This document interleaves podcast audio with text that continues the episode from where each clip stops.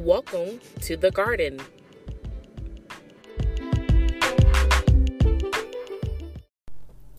Well, hello, friends, and welcome to this week's episode of The Garden. So thankful to have you all here. I'm actually recording this message on the go. So it'll be a quick, concise message, and today I just want to share a few tips of how to meet your passion and purpose in the same space and how to really propel, propel yourself through that. Okay. So if you're a new listener, Thank you for checking us out. And if you are a returning listener, thank you for all of your support. You can always find The Garden on iTunes, Spotify, Google Play, Stitcher, and many other places where you stream your podcast. I should also note there is a website that is now live, so check us out at thegardenpodcast.com. Okay, so really quickly, I've been in this season lately where I have been super excited about everything around me my job, um, the research that I do, the community service that I do, just being able to be civically engaged and to just be excited about life. And, and, and so lately I've just been taking time to reflect on how did I get here? Because at one point it was a struggle. You know I um, when I completed undergrad I was really trying to figure out if I was going to complete this terminal degree. And then if I wanted to just work right after undergrad, and if I wanted to stay in Indiana, and where do I want to go? And was, there were just all these questions that really were about purpose and preparation and passion and what was I interested in. And so for so long, I had loved science and loved STEM, but then there was a part of me that really, really, really developed and learned to love student affairs and higher education and diversity and inclusion work. And so here are a few things that I learned on my journey, which I do think will be helpful for you as you find ways to introduce your passion to your purpose. So, the first thing that I did is I had to get real about what I wanted to do. And that doesn't mean what's my end goal, and that also doesn't mean what's the one thing that I want to do.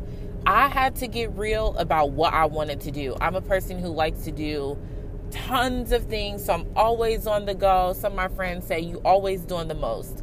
It literally makes me feel alive to be connected to so many different resources and sources and communities. So for me, I knew that I wanted to be able to encourage women to pursue STEM. I wanted to be able to work in higher education where I could have conversations about diversity, equity, and inclusion. I knew that I wanted to be actively involved in the community, and I knew that I always wanted to be in a position where I'm creating space for more leaders. Um, leaders of color to have seats at the table or misrepresented populations to have to have seats at the table. I knew that this is all what I wanted to do. And additionally, I wanted to do this and be able to have some type of work-life balance so that I could travel, so that eventually when I am married or when I'm actively dating, that I could experience time with a loved one. So these were all things that were important for me. That was my passion when I thought about what would make me happy every day that I woke up, this is what I thought about. When I thought about what could I do for the rest of my life and never get paid for it, but still be ecstatic about it, this is what I thought about. So, first, you got to get real with what you want to do.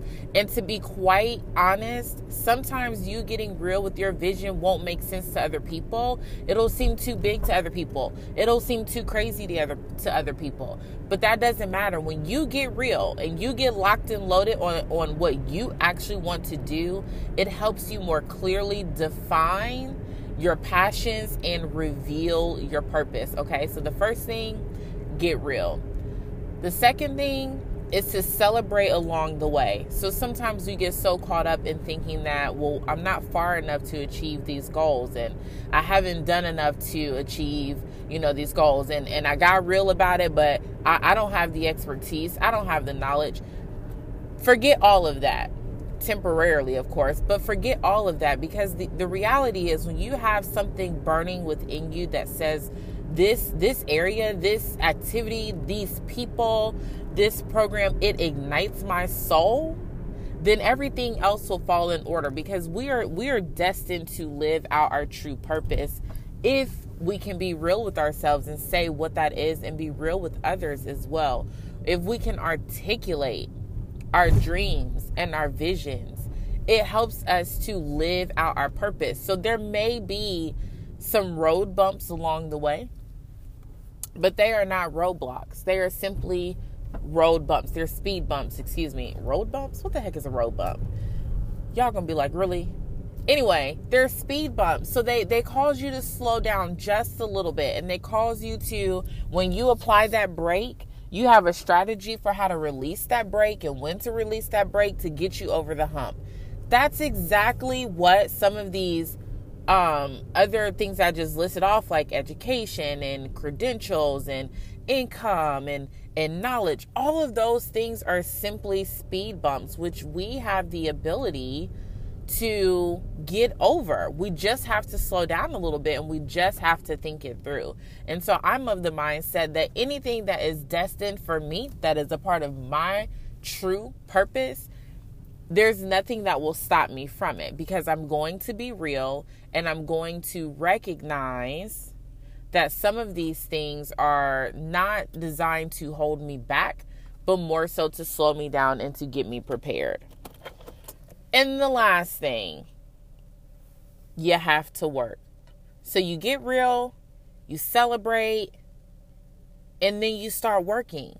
So if that means jotting stuff down, if that means having a conversation with someone, if that means getting online and building you a website, starting a podcast, creating a new initiative, going to start your LLC, making a business card. Maybe it's something as simple as I, you know, I really feel like I'm supposed to be writing for the New York Times.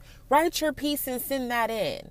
Continue writing and strengthening your skill set, right? If you feel like you are supposed to be a doctor and maybe med school isn't right there over the horizon, that's fine. What can you be studying?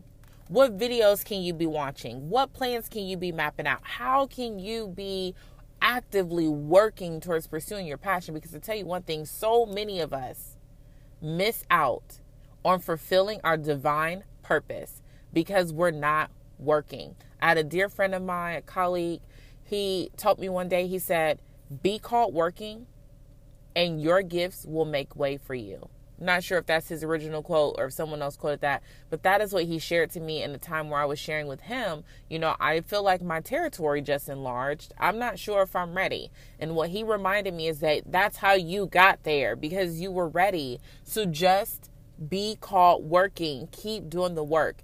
So if you have no idea where to start, I have a tip for you. Get on Google because somebody has also asked the same question, and there's some resource out there that can answer the questions for you. What is your dream? What are you called to do? Actively work towards that. Now, here, here's a few things that I want to encourage us to stay away from. For one, you don't have to share your dream with everybody because that sometimes can be discouraging. If you're of the mindset like, oh, I want to share this, I want to share this, and then someone comes back and says, what? You'll never get that. What? You'll never achieve that. What? You'll never go there. You'll never be able to do that. That can be discouraging and disruptive for your health and for your for your drive and for your motivation. So be selective, use discretion when you decide who you want to share your dreams with. The other thing is don't stop dreaming. The only way that it will come to pass is if you see it through. So so don't get lazy with this. Stay focused. Even if you can only dedicate 10 minutes to actively thinking or working on an initiative or a project or an idea whatever it may be. Don't get lazy when you're doing this work. Passion says that I am always pushing forward to purpose. That means we do not have time to be lazy or to be idle, okay?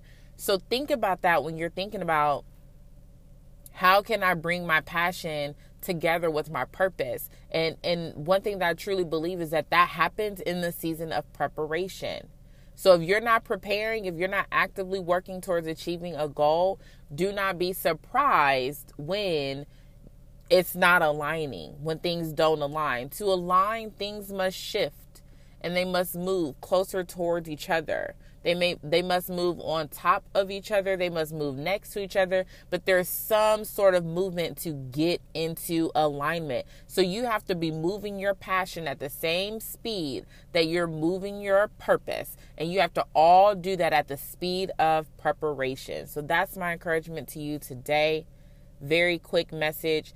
Remember, get real about what you want to do, meaning lock in, get focused, set your eyes on your passion, set your eyes on your purpose, let your passions reveal your purpose, celebrate along the way, even when things don't look good. Celebrate. Even when things seem hard, celebrate because your passion and your purpose will not come back void. So celebrate. And then finally, finally, finally, finally, if nothing else, do the work. Just do the work, and your gifts, your passion, your purpose will make way for you. Thanks for joining the garden. We'll catch y'all next week.